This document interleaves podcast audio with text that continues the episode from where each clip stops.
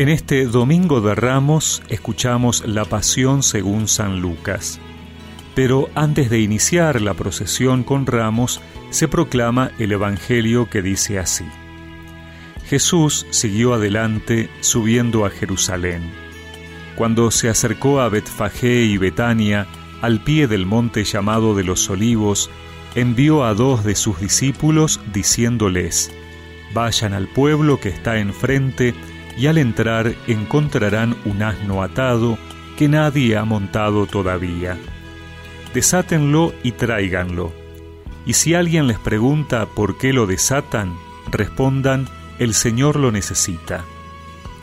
Los enviados partieron y encontraron todo como Él les había dicho. Cuando desataron el asno, sus dueños les dijeron, ¿por qué lo desatan? Y ellos respondieron, el Señor lo necesita.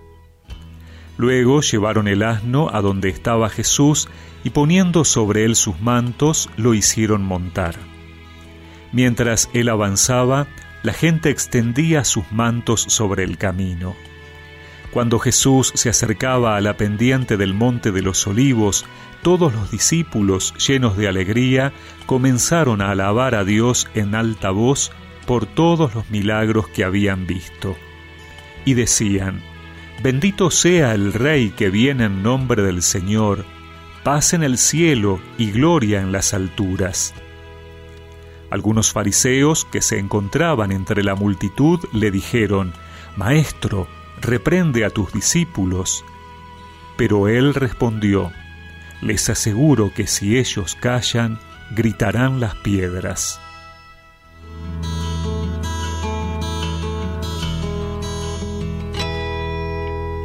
La entrada de Jesús a Jerusalén es un gesto simbólico que quiere poner de manifiesto el carácter mesiánico de la persona y la obra de Jesucristo. Jesús es el Rey Mesías anunciado por los profetas y por esto entra solemnemente en la ciudad santa y es aclamado por el pueblo como enviado de Dios. Pero las características externas de esta entrada triunfal no tienen nada de triunfalista. Jesús no se presenta como un vencedor militar al frente de un ejército, sino como un rey pacífico de la buena gente del pueblo. Y esta entrada, de hecho, representó para Jesús el pórtico de su pasión. Fue la primera estación de su caminar hacia la cruz. Al conmemorar ritualmente este episodio de la vida de Cristo, nosotros deseamos proclamar que Jesús es nuestro Rey. Pero su realeza no consiste en la posesión del dominio universal, sino que ha sido conquistada al precio del sacrificio de su propia vida. Ha llegado a la realeza pasando por la humillación. Ha llegado al dominio total gracias a la obediencia perfecta a la voluntad del Padre. Nuestro Rey es un Rey sufriente el cual en la total posesión de su imperio conserva las cicatrices gloriosas de las llagas. Penetrar el sentido de esta paradoja, que es el sentido del misterio de la Pascua, es una gracia propia del Domingo de Ramos.